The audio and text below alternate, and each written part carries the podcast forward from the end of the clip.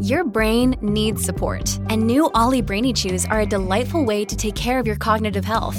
Made with scientifically backed ingredients like Thai ginger, L-theanine, and caffeine, Brainy Chews support healthy brain function and help you find your focus, stay chill, or get energized. Be kind to your mind and get these nootropic chews at olly.com. That's O L L Y.com. These statements have not been evaluated by the Food and Drug Administration. This product is not intended to diagnose, treat, cure, or prevent any disease. When you need mealtime inspiration, it's worth shopping Kroger, where you'll find over 30,000 mouthwatering choices that excite your inner foodie. And no matter what tasty choice you make, you'll enjoy our everyday low prices, plus extra ways to save, like digital coupons worth over $600 each week. You can also save up to $1 off per gallon at the pump with fuel points. More savings and more inspiring flavors make shopping Kroger worth it every time. Kroger, fresh for everyone. Fuel restrictions apply. This is iFanboy Pick of the Week number 790, brought to you by iFanboy listeners just like you who are trying to make sense of it all and doing the right thing. And me, specifically me this week.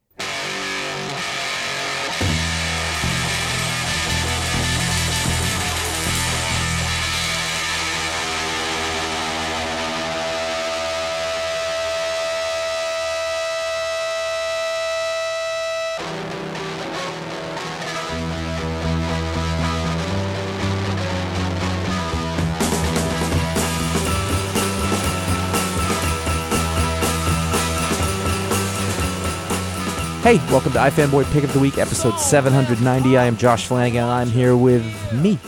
That's right, you haven't had a solo show in a while, and uh, you've got one now. So I haven't done this in a bit. We'll see how it goes. I have had fun doing it in the past, and unfortunately, for people who hate this, I got positive feedback, and God, that feels good, doesn't it? Anyway, we are iFanboy, or I am right now. I'm standing in for the we. Uh, and every week there is a stack of comics to be read. There's a big stack this week, uh, one of us picks the one they like best, and we call that the pick of the week. I'm going to keep saying the uh, plural first person because it doesn't sound right the other way. I'm going to talk about the book, other books, the patron pick, some listener mail. Uh, I'm going to assign all of the patron powers this week. I plan to have fun and afterwards there's nothing i can do about it whether you do or not. So there will be spoilers about the books here. Uh, exercise some caution. This is not a normal show by the way. If this is your first episode you're like so it's just this one dude talking? No. This happens like every couple of years or something like that.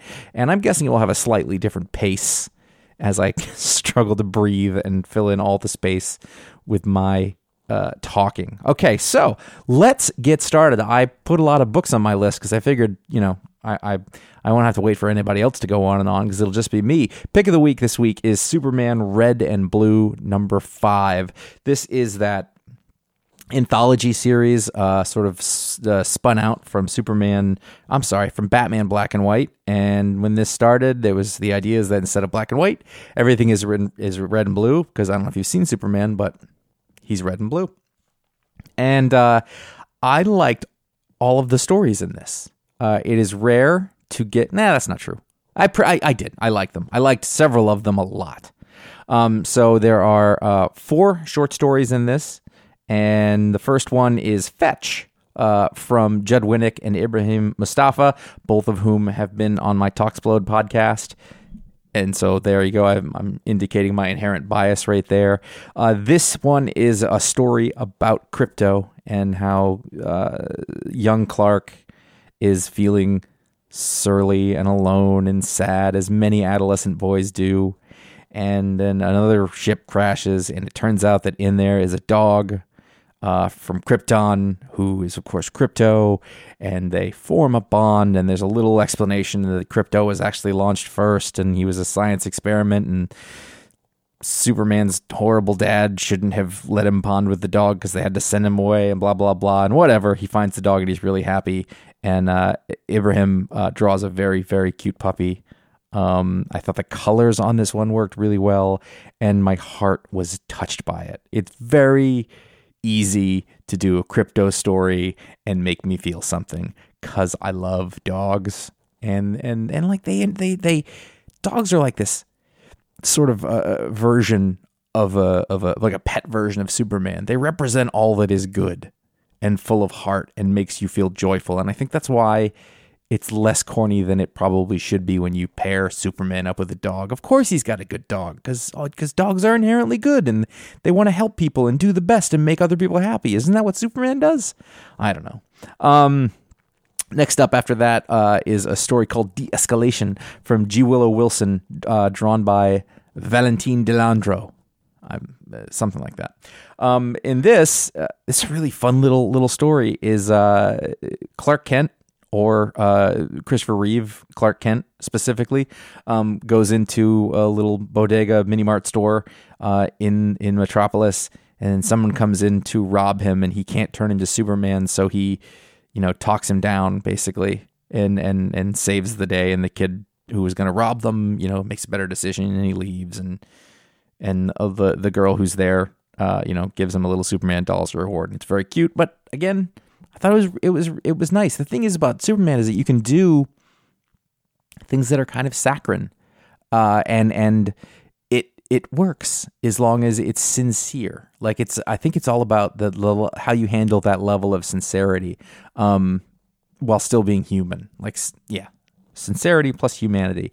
After that, we have your favorite by Josh Williamson, also been on the show, and Chris Sprouse and this is a story about it's just like a little conversation with with Jimmy Olsen where uh, some lady I don't remember who is asking you like what's your favorite? Also they drew this uh, Superman looking a lot like Christopher Reeve too and I love this uh, uh this trend of going no that's that's who we want to draw as Superman. It's the right thing to do always. Um, and and they're asking Jimmy Olsen what's your favorite Superman picture? You've taken so many over the years, what is it? And it's just a little delightful conversation, and the way it's laid out is fun. And, the last picture is sort of a bad up the nose intentional selfie. It's not a selfie; they didn't use that because it was taken with an actual camera, but um, it was cool. The last story we have is Red Sun Blue Dot uh, by Mark Buckingham. And um, Mark Buckingham, longtime artist, uh, came from I think 2000 AD, and most people know him now from Fables. Uh, and he wrote and drew this story. The story part of it you know, it's it's it's uh it's his origin, or about or it's a story about his flight away from Krypton as a baby until he gets to Earth, and it's fine. But it is gorgeous to look at. It's some uh, it's some next next level sort of J. H. Williams kind of stuff. Um, I think he's been around, longer than J. H. Williams. Probably taught him a thing or two. Um, but it is gorgeous, and uh, it's it's really nice to look at in the, all these double page spreads with this really cool uh, border on the top and bottom that is sort of these red and blue Superman things that I would totally put along the ceiling in my office. I would be fine with that. Um, she read a lot of books I liked, and I had forgotten about this. And so when I not forgotten, but when I had sort of had my sets, I'd had my sights sort of picked on what it was I was going to pick, and and then I saw this again. I went, oh, right, this. I liked every part of this. And when you get an anthology that you like all the stories on, that's actually something quite special. And I think the thing about this Red and Blue series is that I think it's gotten better over time, but it's always been something a little bit different. And it's fun to see people do these these Superman stories. And uh, I really enjoyed. What a great cover too. Oh, Amanda Conner cover. Yeah, it was fun. It's I think it maybe it was the thing that I needed this week. Maybe this just had to do with what I needed, uh, what did I wanted out of life, all that. And, and I nearly forgot. I nearly forgot the Daniel Warren Johnson story about about how Pa Kent has to make sure that he tells Superman that that that he loves him and that he's proud of him, and how that is the most important thing, which I believe, and then how that radiates out into the world. It's gorgeous in intent. It's gorgeous to look at. It is a beautiful piece of parenting advice, and uh, I mean that that's actually probably the best thing in the whole issue. Um, so thank goodness I didn't forget that.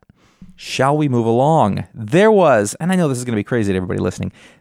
There, there's a new Moon Knight number one. I know. It turns out that they've got this character Moon Knight, and every single time you see him, he gets a reboot. Uh, and I guess maybe that's uh, that's a, because he's got multiple personality or, or, something dissociative disorder. It's in here. They acronymed it. This is in a continuity of sorts for Moon Knight. Um, this new book is from Jed MacKay, whose book, uh, whose writing we have been enjoying a lot lately. Conor and I, when Conor is here, and he's not, but he would. I don't think he would argue with that point. I think he would say, "Yeah, yeah, I've been enjoying that too." Um, and uh, art by Alessandro Cappuccio. Um, yet yet another Italian. Is anyone going to talk about the Italian takeover of the American comics market? I mean, it doesn't wouldn't really matter. Um, this seems to be a continuance of where Mark Spector was when he showed up in Avengers um, a little while back, and in that story, it seemed like he was trying to help Khonshu take over the world, but instead, like he saved it. And now we have this version of Moon Knight is is he has a he has a congregation like he's sort of like the head of the church of Khonshu. He's the high priest of Khonshu. And he always sits around when he talk when he's not out fighting. His hang around outfit is that sort of white suit with the white uh, hood with the moon on it that, that came out of the Declan Shalvey Warren Ellis run, um, which is an incredibly cool visual for sure. Um, and it's interesting because it's the idea that like he protects all the people, not unlike Daredevil, you know, in the area where he is of the church. I'm not sure, but there's uh there's Vermin. Remember that that Spider-Man villain Vermin? Those guys are over there, some vampires, and he's protecting the people. Uh, and then we also learn that like, oh, he's he's totally not into Khonshu. He's like, but I am his fist. I am indebted to I have to I have to do the work, even though he's horrible and is locked away somewhere but you know it's my job then it turns out there's another guy who comes along and he thinks that he's not doing a great job about, with Khonshu and it turns out that that guy is the uh, like whereas Mark Spector is the right hand of Khonshu this guy is the left hand or he called himself uh, he's the hunter's moon so he has an outfit just like Mark Spector but his hood is black and he has a white circle on top of it and I guess he's the he's the other fist of Khonshu and I guess that's that's the deal there. I don't know if that character existed already. I thought this was well written. Uh, I thought the character work was fun and everything, but I'm. It's so tiring to constantly get new Moon Knights. It must be for him too, because he's constantly new Moon Knights, I believe. But uh, yeah, kind of. It was fine. I, I don't know if I will keep reading this. It looked really good. It wasn't particularly funny or anything. I don't know that it needs to be. Um, yeah. So that that was a thing that that was a comic book that happened. I'm glad I read it. I'm not not glad I read it. It's just that Moon Knight gets exhausting, I think. Let us move along to Superman and the Authority number 1. This is Grant Morrison and Mikel Janin, Janin, I don't know. Um didn't know this was coming. I was surprised that what we got in here was sort of very straightforward Grant Morrison. He he you know, wasn't trying to be completely out there. I don't think he's trying to do that ever, but it was very, uh, it was very easily followable. And so we got here is a, it seems to be an alternate universe sort of Superman. And the first sort of scene that we get is Superman in 1963, November 1963, um, in Washington D.C., walking down the hall with Jack Kennedy. And and I, when I see this, I wonder when people see November 1963, do they immediately know what that is, or is that just a person like me or like Conor who know that? Um, but you know, savvy watchers will will know that uh, Kennedy was shot on November 22nd, 1963, and so this was the thing that happened right before he died, and and basically.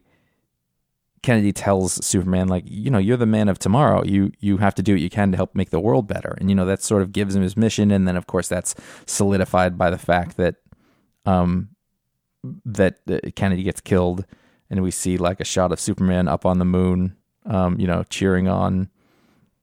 I guess who was uh, Neil Armstrong, like jumping over hurdles. I'm not really sure. Uh, then we cut to the current uh, time, and and I and again remember this is Superman versus Superman and the Authority. And does anyone remember Manchester Black? Uh, I think he's been around a lot, but he originally showed up in I don't know why I remember this, but it was uh, uh, Action Comics 777, written by Joe Kelly. And it was this. He was like a stand in for the authority, but I guess since then he's become more of a canon who is on the authority. But Manchester Black was supposed to represent sort of the stuff that Warren Ellis was doing over in the authority and, and uh, with this sort of British uh, guy who has Superman like powers and can sort of play on his level, but just doesn't have the he's just too uh, uh, dark and he's too he's too cynical and this is Superman saying I I need you to help. I need you to come and and you know uh, this Superman's losing his powers, which is actually kind of interesting. Like as he gets old, like they're just kind of going away, which is a thing that never happens. And I I, I think this is the question like is Superman immortal? Should he be? What happens when he gets old? Does he keep his powers? I like this as an idea that as he hits his middle ages, like his power's going and he knows it. Someone's about to break through the Phantom Zone, and uh, um, he needs Manchester Black to save him. And it's this like Manchester Black's like, sawed off. I don't want anything to do with this. And will he or won't he come back to help? And he does apparently. So there's only two characters in this for uh, Superman and the Authority. So I don't know which Authority it's going to be. There's no Apollo Midnighter. Um, oh man, the the city guy, the doctor, Jack Hawksmoor. There, there you go. Um, that'd be fun. So I don't know what happens. Uh, the art in it, uh, Mikel Janín, I, I thought really, really nice stuff. He's he's a great artist. There's not one sexy lady in the whole thing. Um, he has this really good looking sort of future Superman where he's got you know nice, nice he's got a little stubble he's got gray at the temple um, and his his uniform is is kind of like a t-shirt thing um, but it's a good design it works really well and I like it um, moving along we have Captain Marvel number 30 I almost made this pick of the week and I actually don't think I read the issues before it but this is the last issue I think I just missed the one before it because uh, I keep forgetting that I'm reading this book. This is the last issue in this um, strange magic story, and it's by Kelly Thompson and Jacopo Camagni, another Italian. Um, it basically, it's some time travel stuff going on, where Carol has to stop Enchantress and Namor's son from taking over the world in the future. So she's dealing with Enchantress now, and Enchantress has to help her but without her knowing that she's got to go forward to hurt her son and magic and this trickery all about. And I liked it a lot because, you know, at this point, Kelly Thompson's had a really long run with this this character of, of Carol Danvers. And, and Carol Danvers is pretty powerful. I don't know if she's Superman level, but, you know, she gets things done. And so they've taken her out of her element here and they've taken away her powers because she has to deal with magic. And she's not good with magic, just like Superman. And, uh, you know, and, and it's fun it, you know, she's she's on her back foot the whole time, and then Rhodey shows up, and we just they get back together, and it's very sweet. I think the art was okay. It was pretty good. It did the job. It didn't blow me away, but it was what it was supposed to be. I think the character work was exactly where it needed to be. Um, it, it was it was pretty pretty goshy. It was pretty full of good old superhero stuff with th- these kind of things. And then at the end, there's like that that bitter note, that Spider Man thing where she was basically trying the thing that she did was she took the magic away she found something and took the magic away from ove or ove whatever it is uh, namor's future son um, and basically that's like blinding him he's magic is just gone from him he can't get it forever and uh, and stephen strange is like yeah he did a good job people are going to be pretty pissed at you about that. She's like, and are you part of that? And she's like, Ugh. and he shuts the door on her. So, you know, she, she kind of burned a bridge there trying to solve a problem. And what we have here is this backup story written and drawn uh, by Jamie McKelvie, uh, featuring uh, Ms. Marvel and Captain Marvel. And, and Captain Marvel needs a pick me up. She's not feeling great about things. And, and Ms. Marvel walks her around town and talks to her about things. And it, it kind of the conversation kind of goes where you expect it is, and she gets inspired by the end. But it was really l- lovely crafting of it. Um, Jamie did the whole thing, uh, and I liked it. It was pretty heavy on the text, which is funny because there was a couple of books this uh, week by artist writers who haven't published a whole lot of writing, and they were really text heavy, which I, I think is interesting because you always think that the writer is going to be like, oh, now I get to show everything. I don't have to tell it. Um, there's a lot of telling here, but it was written well enough so that it didn't bother me. Normally, you run into a wall of text on a comic book page and you just want to run for your life, but uh, it worked here. Um, it, it was it was it was pretty good, and I enjoyed reading it, and and it was good to see Jamie back on this character. If you remember, uh, maybe you don't, but this sort of costume design that she's in now, and the one that's in the movie, you know, Jamie McKelvie designed that, and he designed the Miss Marvel too. So you know, he gets a chance to sort of really run with both of those and I liked it and I found it inspiring and delightful. We've got Supergirl, Woman of Tomorrow, number two uh, by Tom King and Bilquis or Bilqui Evely. I really wish I knew how to pronounce that. I feel like I should know. Anyway, so this weird Supergirl story, right? I just want I wanted Conor to be here. He's like, "Are you reading this?" So I'm asking you at home, like, "Are you reading this? Are you checking this thing out?" It's the strangest little series, and I guess this is only the second issue. Um, but it's uh, this I don't know this this peasant girl from an alien world is on a revenge mission with Supergirl who went to another planet so she could drunk on her 21st birthday where there was no yellow sun and it's very strange uh, but they're basically like on an interstellar space road trip and I loved it I I had so much fun reading this very strange book I've never liked a Supergirl book in my life but I like the contrast of who this Kryptonian is compared to Clark Kent. You know, all the good things about him, you know, at the core, but but a very different person. And it's super enjoyable and the the prose the way that the the girl talks is is you know, it's a little melodramatic and over the top, but it, it works just right. And again, we'll, there'll be there'll be another example where we talk about that where like it doesn't work, and I don't know what that is. It's like the magic, the magic element uh, that makes silly uh, sort of uh, fantasy speak work and not. But this was really fun and it was really well done. And it, I mean, it might have the Tom King thing where you don't know what's going on and then it comes together, turns around, but it actually feels incredibly straightforward. You know, there, it's it's like Midnight Run or it's almost on that way. Uh, there's only eight issues in this. Um, you know, it's not a huge mystery thing. I don't know I, I don't think I don't know what I'm reading right now. Where's this gonna go? What's what's what's it gonna be about? I'm just sort of along for the ride, uh, and and it's fun. There's a little question about what Supergirl's powers are because she's supposed to be away from the sun, but she's still kind of powerful. I guess it hangs around for a while. She has to teach the girl how to wash her hands, and that's funny because most people do know how to wash their hands, as you can understand. But it's uh, it's really good. I finished it and I thought, wow, I I didn't expect to think about this book ever again, and I am, and I'm enjoying it. Also, there's a dead, there's a dead dog in it. They kill Krypto in this, so I don't know if that's points deducted or points awarded because I don't, you know, before we were talking about Krypto and he makes everything feel good, and in this, uh, it makes you feel terrible because there's a dead dog here. It's very sad, but it's done with um, reverence, I suppose. Actually, this artist draws a really good, sad, sick dog. Um, is the perfect artist for what this story is. And uh, I kind of can't wait for the next issue. So that's very cool. You're thinking, oh man, I can't get enough of this. How can I get on board? How can I be a person who supports what you're doing over here, Josh? How can I make sure that you are not the person who does this alone anymore? And it's to keep up those patron keep up the patron memberships coming because then Conor will stick around. Because if he goes and it's just me, this is it all the time. This is what you get it's gonna be yeah, I know. I know. I'm thinking about it too, and it's it's not it's not what you want. Anyway, so you can go to patreon.com slash ifanboy and you can help you can help uh, uh, contribute to this thing and help us keep doing it and keep it going.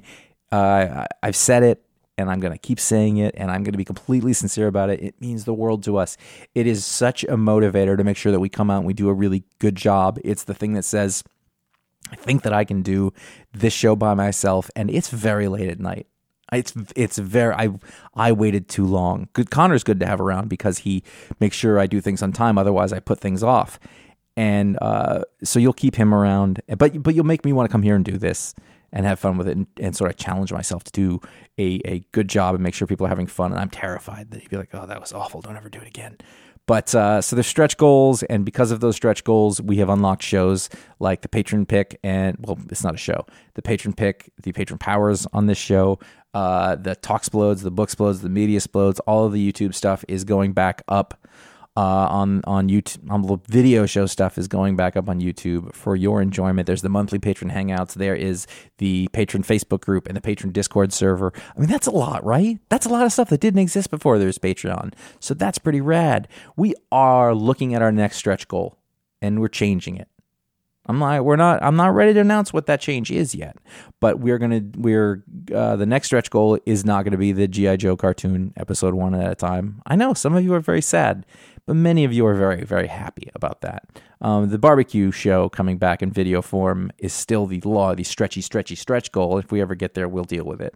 Um, you can also go to iFanboy.threadless.com. You will find there currently eight t-shirt designs we start with t-shirts, but they, they can go in many things. I, I bet uh, they maybe they have uh, boy shorts. I don't know.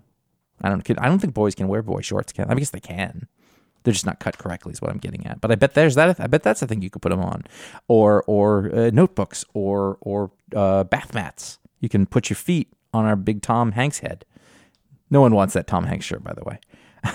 so you can go to iFilmWithThreadless.com. You can see that stuff. They make they make good products too. That's that's nice about it.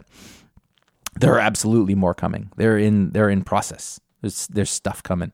Uh, you can go to ifanboy.com slash support. There's a direct donation link for PayPal if you don't want to deal with any of that other stuff that just came before. You just say, hey, I like the show. I wanna I wanna I wanna show you that, and I want to uh, participate uh, with my cash. Can you tell I'm making it up? Um, without Conor here.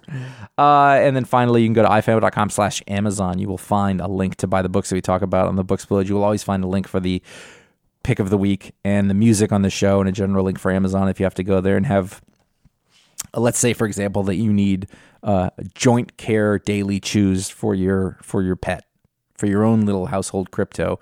You get yourself on a subscription to those. They send them to you every month and that way you make sure they get the glucosamine they need, and so their hips stay healthy. Well, let's just take this one further. You're trying to keep your dog healthy with that supplement, but also you're like, how can I help my favorite comic book podcast? Well, buddy, I got I got news for you over at ifanboy.com slash Amazon. That's a place where you can do that. Let's get back to these books. There's a lot that I put in here.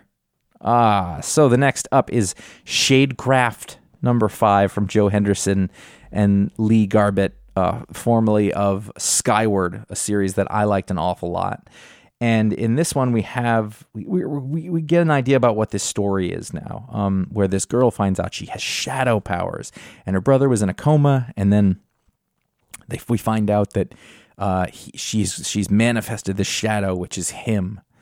Uh, but what we found out at the end of the last ser- uh, issue is that her mom, their mom, also has these shade powers.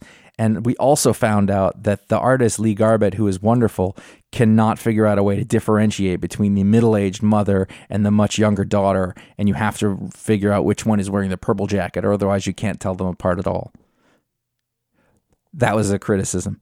Um, there's some double crossing. There's some twists that took place in the last issue, and it resolves itself in a sort of way at the end of this one and there's a there's a heisty break-in thing and you get to see them use their powers in action and that's fun and all. And this sort of family comes together as we wrap up this sort of first arc of the book. They call this they call this book one.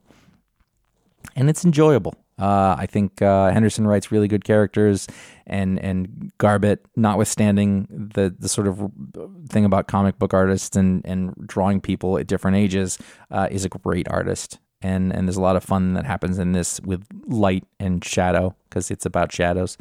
Um, and and now the family's like on the run or something. They're they're they're they're spies or I don't know whatever the hell they are now, but the government's after them or something like that. Because uh, that's what happens in books like this when you have superpowers. And it's probably what would happen in real life, or no one would notice you. I feel like if I developed superpowers, just nobody would notice it, and I would be like, oh, I guess I'll just keep going to work. Thor Annual number one, written and drawn by Aaron Kuder. And this is another example of a guy I can't remember reading a story that Aaron Kuder wrote, but I have read many. I've read many that he drew, and he's a good drawer. This was very heavy on the Ren Fair uh, language. Not so much Thor speak. There's a bit of it, but there's big chocks of like they say well met in this like a hundred times like it's some nerdy dungeons and dragons stuff and i was like yeah on with it but at the same time it was beautiful and hawkeye shows up in it even though he's got dumb glasses kind of doesn't look like hawkeye but he's he's fun. It's a it's sort of like a year after War of the Realms is over, and and they've all come to have a party over in I think it's Alfheim. That's where the light elves live. And then a bad guy comes along and tricks them, and then we've got this really cool kind of throwbacky art stuff where we're drawing Thor around the time of his appearance in the Marvel universe. That sort of original Kirby Thor and Loki and Mangog shows up, and it's a I mean it's, it's a beautiful bunch of art, and even the, like the coloring and production changes, and it's great. The there's a lot more tell and don't show in this in the first part of it, uh, and again, I just find that so strange that that you know the artist has a chance to do their thing finally, and they're like, I better put a lot of words in this. And I guess that's because they don't get to use them all the time, but it just seems like you can draw like this, man. You don't need too many words. And I mean, you have to have some, obviously, but it's almost like the better the, the, the better a comic book is, the less you need. Um, but those the huge word bubbly texts are fine sometimes and not other times, but when they're full of like, "Good evening, Leathy Featherwine, and most well met, All Father Thor. I'm ever drop of the," and you, oh, just stop it with this nerd shit. No, uh, I enjoyed it, but I had to work to enjoy it, and I had to find the things about it that I enjoyed. The art was a delight. I think the concept was pretty good. I think the execution could have used a little more experience. That's where I am. Not upset that I read it, and here we are. Over in, I was going to say, I don't know what that you call the alien world. I was going to say Nostromo world or the, the universe of Weyland-Yutani. Alien number five. This has become like a new Alien book comes out from Marvel, uh, and and I get very excited about it. It's Phillip Phillip Kennedy Johnson and Salvador Larroca. I gotta say, not a Salvador Larroca fan. We've talked about this lots of times, but he does great books. Like when he sh- like it feels like when he shows up on something, it's gonna be a book I like. And I've kind of forgotten that I don't. I'm not into him so much. But uh, you know, he's making good choices, or they're putting him on the right books or something. But you know, it's kind of it's it works totally well for this book. There's another twist in this one where you think one thing is going to happen another. The father has decided to finally protect his son, and it feels like he's been away from his son the whole life, but it turns out there are other reasons, and the aliens are always there in the background. It's kind of the right amount of like there's a story going on outside of the story, you know, and it has to do with a family drama and the fact that they're on this spaceship or space station with a bunch of aliens around is is sort of only part of it. And I also really like Bishop in this, that Lance Henriksen sort of character who you know, he's a he's an android. And they kind of talk about what those guys are like. There's I love there's like a resentment towards the androids in in these movies and stories for some reason like they just no one just kind of likes them it's almost like because there's like a person and it's an artificial person and and you can let out you can just be mean to them and you can let out your frustration on them because they're not real people and, and you know I don't know. There's something really interesting about that, but I, I, thought that was handled really well here. Like this feels like a good alien story. I don't know if it would have made like a great alien movie or anything like that, but uh, if they made like a high quality alien miniseries, I think this would work really well as it. But as it is, I really look forward to. I see a new issue coming out. I'm like, yes, this is great, um, and it and it still continues to be. And that is all for the books that I'm going to talk about this week. I came in lighter on time than Conor and I would have together, but that's because I didn't have to listen to his quote unquote opinions. I told you about the patrons, right? So we understand uh, that, that, the patrons help keep the thing going. Well, every week um, you get to vote on what the patron pick for the week is going to be. So you say, you all say, I want this book, and then we tally up the one that has the most votes. And I believe it was a relatively close call between several books this week, some of which I've already talked about. And the one that get the most votes is the patron pick. And this week, the patron pick is Blue and Gold from Dan Jurgens and uh, Ryan Sook out of DC Comics. And this is the return of Blue Beetle and Booster Gold. Um, or Gold, Booster Gold, and Blue Beetle. They argue about that a lot in this thing. It's a limited series, one of eight. There seems to be at least two DC books this week that are miniseries, and they're telling you they're miniseries, unlike over at Image, where you can never quite be sure. And uh, this, you know, this is the getting the team back together in a way. Uh, you know, it's the same as if you had read any of the Heroes for Hire books where where Luke Cage and Iron Fist get back together and oh, we were really good at this. Um, the the sort of beginning conceit is that Booster Gold is flying around and he's live streaming, and and as he is doing so, you see the comments from the people on the different uh, from the people watching, and and some of them are like "Go you," and some are like "This guy's lame," and someone's like "I hope he gets killed." Um, and Booster Gold is on his way to save the Justice League, who have been captured by aliens who are floating above. I guess it's Metropolis, and they need help, but there's no one available. So Skeets, Skeets is like the Alfred uh, to Booster Gold's Batman. Uh, he goes and he finds uh, um, Ted Kord, who is uh, talking to his dead dad at the cemetery about how terrible he is. And Skeets come along. He's like, "You gotta help." And he's like, "Well, what about the Justice League?" He's like, "They're going to try to get them. They're already captured." So he goes in with the the the what's this bug called? What's this big flying bug ship called? I forget. Well, that gets destroyed. Um, and I think what's nice is that Booster Gold is this like super annoying character and nobody likes him, but Blue Beetle does like him, and and there's not like it's it's not really conflicty. They they they sort of bicker about who gets to be blue or gold first, but other than that, like they work together and they like it. The little twist here is that they rescue the Justice League, and Booster Gold is like, "This is it, man. They are going to invite us in, and we're going to be in the Justice League again, and it's going to be great." But they invite uh, um, Blue Beetle in and not Booster Gold. It's like, we don't want that guy. That guy's terrible. And so Ted doesn't tell him. He goes, "Oh no, they didn't want either of us." And then they they go off to be on their own adventures. You know, it's got a what what age is it? I forget. It's got an '80s feel to it and 90s, but like not in the bad way. It's got all the good things. That's what Dan Jurgens is. He's a guy who does great comics that feel like they're from er, an earlier era, but not in the bad way. These feel like superhero comics felt. And I think they're really it's really fun. And you've got Ryan Sook who's, you know, he's a massive talent and he did all of the art in this book and he probably won't be on it for a long time but I, we've seen him a lot more lately over the past couple of years and i think that's been really fun um, you know these are two fun characters and it's fun to spend time with. I think uh, you know visually, you know they, they call the book Blue and Gold, and it, it just works. Those these two characters just work together for some reason, um, and I really enjoyed it. I don't think it was like amazing, and I'm not like a super fan or anything, but it's fun. And I, I, I think the one thing uh, is like a bugaboo of mine. It makes absolute sense that Booster Gold would have a scheme where he is live streaming what he's doing so everyone can see him and therefore they can contribute to his Patreon. And like who's out there hawking their Patreon? It's like the worst, right? You're you know, you're just trying to enjoy something or whatever, and he's like, Hey, send me money. What a dick. Anyway, um but I hate it's it's my it's my pet peeve is I hate uh, uh, a social media feed in the middle of a story. It totally makes sense here and it should be, but I just like I don't want to I don't want to read fictional social media. It's too it's annoying. Comments are annoying. There's just comments here. Then the other thing that happens is like none of them are called the thing they are. So it's like face smash and none of the social medias medias some none of the social medias none of the companies the services the whatever or what they're actually called. So, you know, it's all like the fake names for it. And I was like, just call it Facebook. It would be so much easier if we just did that. Please.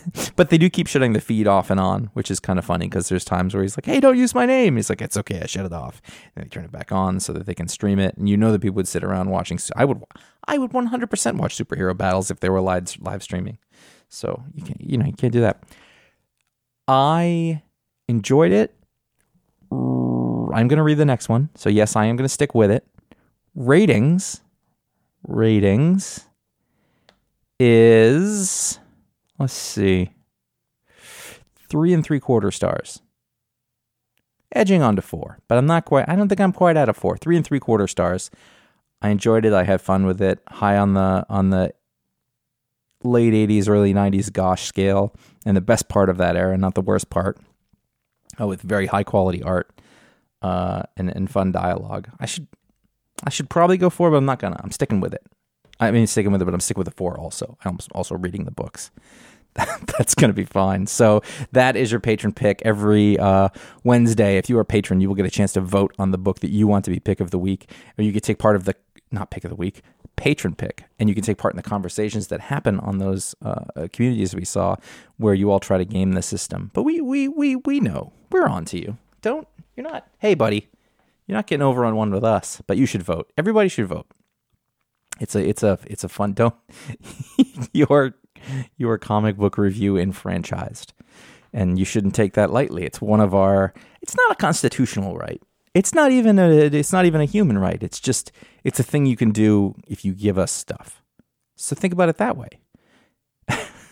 Another thing you get is you give it the $5 or higher level, you will be bestowed with a patron power from us, or in this case, me. And I am going to do four patron powers.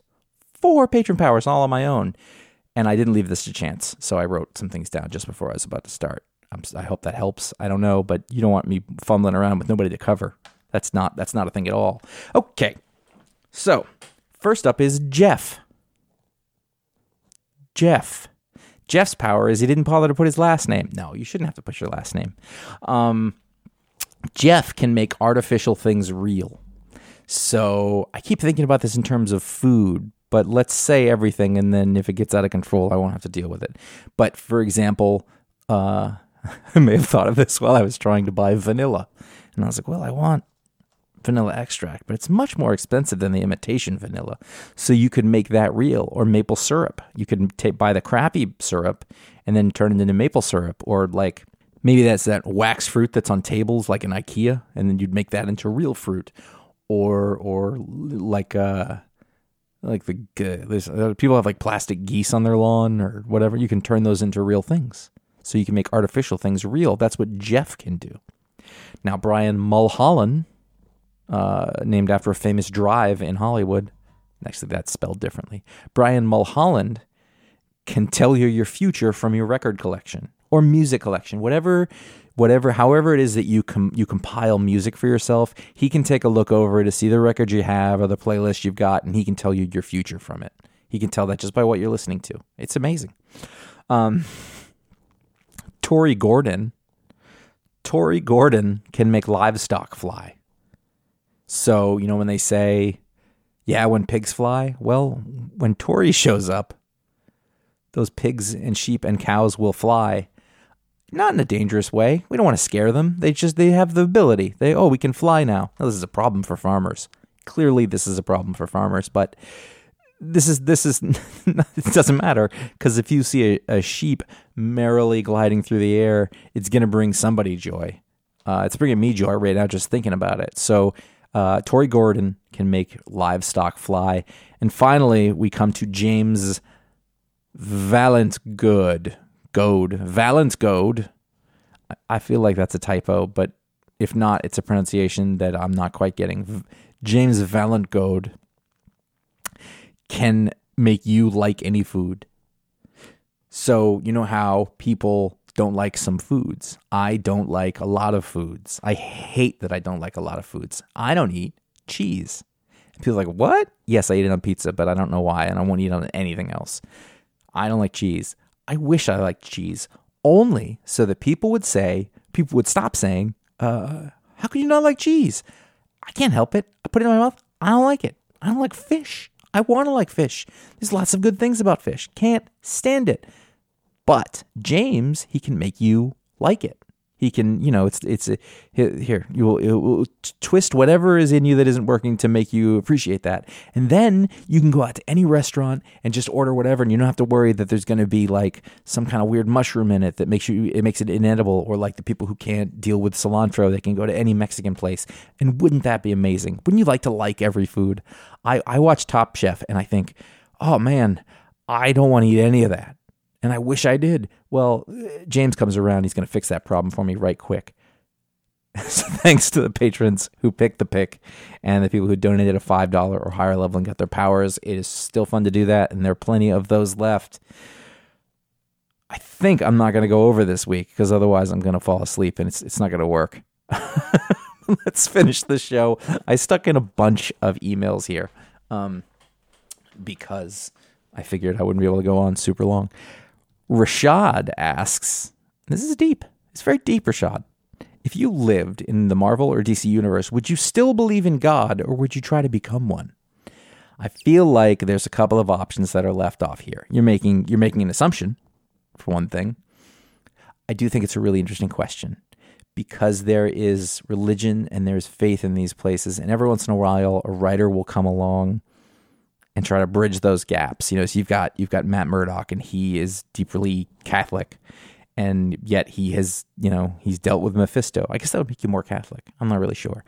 Uh, you have you know you have gods, you have actual gods, and then it sort of makes you think, well, what does that mean? There's God, and then there's gods, and all these things, and I actually always really liked that as an aspect of a universe like that. Because to me, I would go, well, it almost it's almost like it would make you believe more because you're seeing that all this other stuff is happening, but it would change your idea about it. I don't know. I don't. I can't imagine if you saw superpowered beings and you saw alien races and, and other sorts of things that that you would be able to move forward with the same conception of how we think of a deity. I would not want to become a god. That sounds like an awful lot of responsibility. And if not responsibility, then hubris. And I, I think I would screw that up. I mean, we don't need to add limitless power to this ego. I think that'd be a bad thing. What if all shows were me just talking all the time? That's what it would be like if I was a god. Hmm. Matt in Miami says, is a longer one. Which, the next one's even longer though. Which hero has the most inconsistency in power without a canonical canonical reason? So, for example, exempting the disappearance of Green Lantern's vulnerability to yellow because that's a whole long story. Right. So they took away his his vulnerability yellow. So that's an example of the inconsistency in power. I'd also exempt the extreme cases that are just impossible to calibrate. It's weird that Superman can sometimes push a planet off its orbit and sometimes trade punches with a baddie. Hulk and Thor seem to hit a similar paradox for story reasons. Fine. For my money, you'd have to go with Batman, who could sometimes stand up against cosmic level forces and sometimes struggle against Harley Quinn. If this still matters, I haven't been thinking about it that long at all. I wish I'd read that at the beginning. I'd have just stopped this then. Uh, just in the last few months. Okay, that's good. Uh, no, uh, it seems like Bruce Wayne can't sneeze without spraying another non-meta with godlike training. I don't know what that means. Um, I know what you're saying, and I think that is one of those things. I think you're gonna put the Back to the Future rule on that. The Back to the Future rule is don't start to examine it or it falls apart. Just have fun with it, unless you're examining it and and poking at the holes of sort of the thing makes it more fun for you. I think that's possible. Like if you can examine, you say, well, how come Superman can do this and this and like like Superman's power is limitless and as much as it needs to be for a given story. And I think that you actually mentioned this, and I think this just has to apply to everybody. Is that okay? If if if the Flash is so fast, then what can't he do? And the answer is like nothing.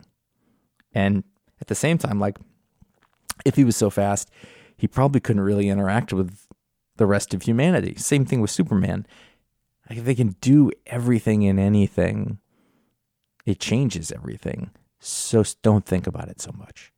I think that's the that's the that's my piece that I have made with it because you can just like as soon as the powers get up to a certain point, um, you know that just it becomes hard to get a hold on. Uh, if you know if if you're so strong that you can create a black hole, then you know like anything can happen. Then you have the lower, I think it's the lower ones that get kind of weird. Spider Man's one that is super inconsistent because, and I remember the, the, the, Handbook to the Marvel Universe. He was the class, whatever the class was, he could lift ten tons. That was like his his level, and I feel like that's all over the place. And I was also thinking the fact that like Spider Man doesn't seem to crawl walls anymore.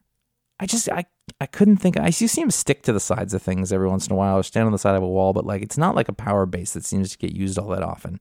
He's always swinging around or fighting with people or whatever, but there's there's not much wall crawling anymore. But again, he's up and down, like, and he gets beat up a lot. So like he's super strong, but he's not he's not indestructible. Or if you're super strong, does that mean your muscle density is thicker, so therefore you are more indestructible? I never know how that works because he should be able to get hurt as much as anybody else, he he would be just as soft, you know. But he, but he takes it pretty good. So maybe he's a higher metabolism. I don't know, but those are the kind of things that I think about. It doesn't bother me. Uh, it's almost fun. I think that should be part of the fun. For this last email, to bring it home, someone's some John, not someone. His name is John. John's taking it to me. Let's uh let's go through. This is this is the part where I read it uh, in John's voice. He says, I look forward to your spirited, well informed discussions and generally, There's your clue. There's a great there's a great balance of viewpoints, and it seems you all generally have the philosophy that while you will certainly call out things that are poorly thought out, written, drawn, colored, etc., overall it's more productive uh, conversation and not focus solely on the negative. With that said, man, Josh, this is for me. It felt like the whole Black Widow film discussion devolved into you aggressively pissing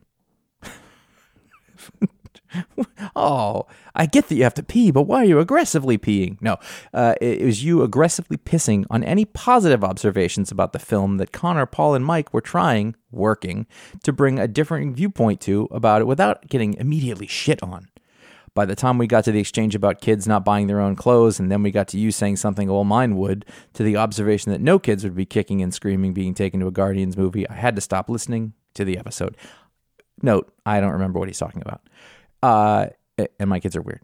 Uh, it's a strange thing to be a long-time listener. We know full well that our connection to you both is pretty much one way, and while you both yourselves, there's an on version of you that must have developed at the start, is evolved over time. Please know this email is sent with respect and affection for you both and the breathtaking amount of content you blah, blah, blah, blah, blah.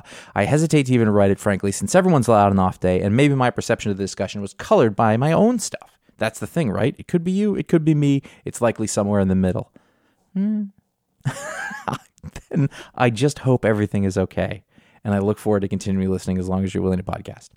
All right. I'm not going to ever defend myself because I don't need to. it's totally a thing that what you're listening to, but it's funny because you heard a different conversation than the one that I think I had.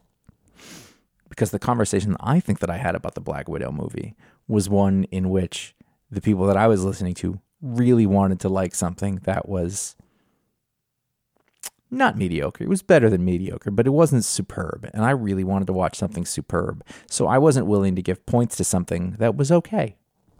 That was pretty good. You can have pretty good points. You can't have excellent points.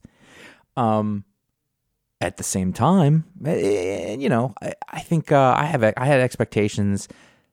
Not that I thought it was going to be really great, but I wanted it to be really great because I really wanted that experience. But we all gave it the same rating, all of us we all said it was exactly as good as the other. So, what you're talking about and saying I'm pissing over everything or shitting on because because I'm I'm horrible with my pissing and shitting. Everybody knows that about me. You know, that's me poking at things trying to understand. And what's really nice to me is that after all of this time nothing that takes place in those conversations is taken personally. Like I remember in the old days when when Conor and I would disagree about something like we'd almost get kind of pissy with each other. It does not happen anymore. And he's really sure about what he thinks and I'm really sure about what I think and we have this nice balance that gets to go on and you know Paul and Mike didn't disagree with me. They didn't. No one did. And I, I guess I'm being, you know, the voice of I, I know how I come. Listen, I know what I'm like. You could ask my wife what I'm like. Like, I poke at things. I I dissect them. I try to figure out if something is original and interesting, or if something is is tired. Or you know, when people say, "Hey, that's that's pretty good," and I'm like, eh, "Yeah, but is that good enough?" You know, like, or is at least is that make it interesting? Still gonna make it fine, but it doesn't make it like stand out. And I want something that stands out. That's just how I go after things. So I think you're reading more into it. I think one thing that people do is they want to like a thing, and maybe they even do like a thing, and then it gets taken personally when another person doesn't like it or it feels like they're trying too hard not to like it. I am usually trying to understand eh, we have a we have a, when reading media when talking about any of these things you have a base feeling you come out of a thing you oh, I liked that I didn't like that I think I like that. I wanted to like it, whatever. And everything that follows that, everything this show is about, everything I'm talking about now is the idea of trying to understand what that is. That's what that's why I do this. That's why we we talk about these things like so it's interesting to have a you can have your feeling like, I liked that.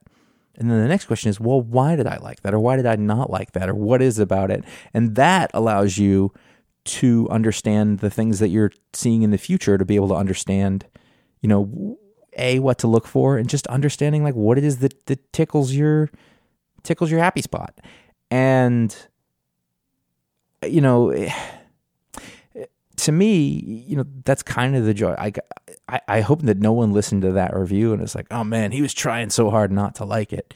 This is not what it was at all. It was it's poking at it. It was saying, well, well, what about this? Is I got this feeling about this, and you know, I, am just telling you what I thought. I'm never, I'm never gonna be negative for no reason. I'm those, those are the things that I thought, and I don't think I was.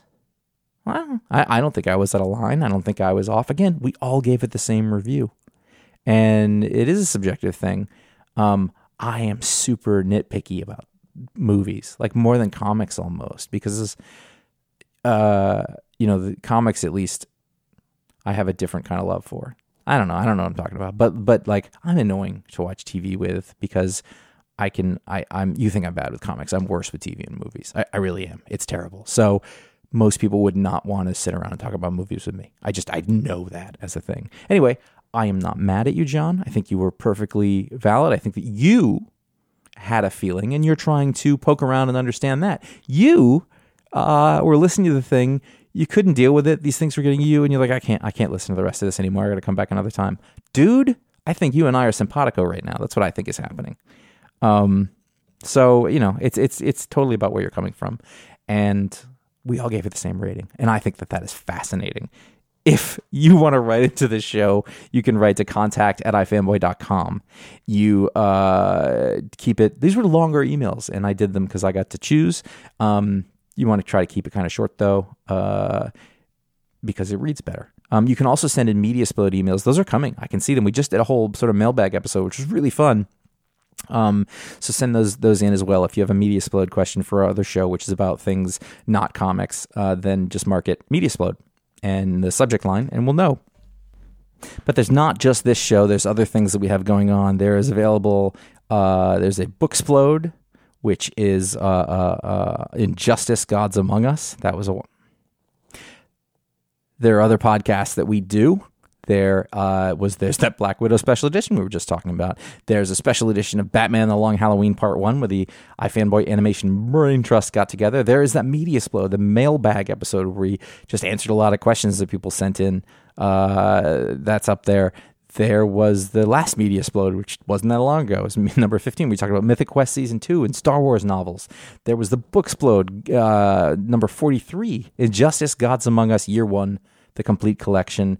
I owe you a Talksplode in July, and it's not looking good right I'm not getting the kind of response I'm used to, but I'm also trying to find somebody who's interesting to talk to that I haven't talked to before. Um, so working on it. Uh, there will be a Mediasplode coming up where we are going to talk about Abraham Riesman's book, True Believer, The Rise and Fall of Stan Lee. It is a prose book. We've never done that before, but it is a uh, it is a fascinating and, and very integral part of comic book history, and I think people should read that book. Uh, and and I, I've read it. We we've enjoyed it. We're going to record that show and send it out to you soon. That will be good. Um, so so get that done, and you can you can follow along and so those shows are there. You can find all those and other things at ifanboy.com. Uh, there's all of the shows we ever did. If you click on the little podcast nav at the top, you'll see uh, just a, a, whole lot of things that, that we did. We even have word balloons on there from when we, we used to host uh, John Siuntres's word balloon. That's there still. Lots of interviews there. It's a it's an oral history of comic book delight. Um, you uh, can uh, follow us uh, at ifanboy at yeah at ifanboy Facebook.com slash iFanboy, at iFanboy on Twitter, at iFanboy Comics on Instagram. You can find out what the pick of the week is before the show comes out by going to those places. You can follow myself and Conor individually on Instagram at CS Patrick or at J.A. Flanagan. You can subscribe to our YouTube uh, uh, uh, page, channel, like and subscribe, all that. There are shows we have. Uh, let's see, we have the Darwin Cooke episode 135 at the San Diego Comic Book Convention. Um, I, I see a still of Ron and Darwin sitting there, I think in his hotel room. We were talking about Parker. Um, iFanboy Mini 66, Books We Love. And I was talking about Guardians of the Galaxy. And that is the series that sort of the movie was mostly spawned from, which is which is kind of cool. Um, and and the other show is number uh, 136, which is pick of the week number 200 we're on 780 now, if that tells you where we're talking about. And it's live um, from uh, Jim Hanley's universe, I, I, believe, now that I'm looking at it. and that is cool. We did live shows in comic shops. That was really fun, and there were people there, and that was really that was awesome. What a good memory I have of that. And thanks everybody who came to that or have watched them or whatever. So those are the things over at ifanboy.com slash nope youtube.com slash ifanboy uh, we're putting those all up we're getting through them if you like this show you can write a review or leave a star rating on apple podcasts or wherever spotify amazon uh, um, there's audible i think a bunch of uh, audible and amazon are the same I, I know that you know that. Let's just let's just get out of the way. Let's not let's not let's not fool ourselves. Anyway, the places where you do podcasts, you can you can do that. That's always helpful. Tell your people, tell tell folks, tell find some folks. Let them know. Let them know if it's a thing that they might want. Don't bug them if they're not going to want it. Like your grandma doesn't care. You don't have to tell her. Conor will never let me say that, but it's true. You don't tell your mom; she doesn't care. But we're going to keep saying that. Um, you are the folks who make that happen. The street team. You are the our, our marketing budget is almost nothing. In fact, when I say almost nothing, what I mean to say is our marketing budget is nothing. Our advertisement budget is even lower than that. And that is all I have. I cannot keep talking. And you should be glad about that. Thank you for listening to me. Thank you for coming here. I hope that this was a fun uh, diversion from what it is we normally do. I hope I didn't go uh, between things too often because I'm not charming like Jeff Goldblum. I can't. I can't sell that like he can. The uh, uh, uh, uh, you know, it's not not my thing. I'm not going to be able to do that. But I really do have fun doing this every once in a while. Emphasis on every once in a while. Every couple of years, I think I can handle it. Thank you so much for listening. I'm Josh. With any luck, Conor will be back here next week, and um, I can have someone else to lean on because that was a lot easier.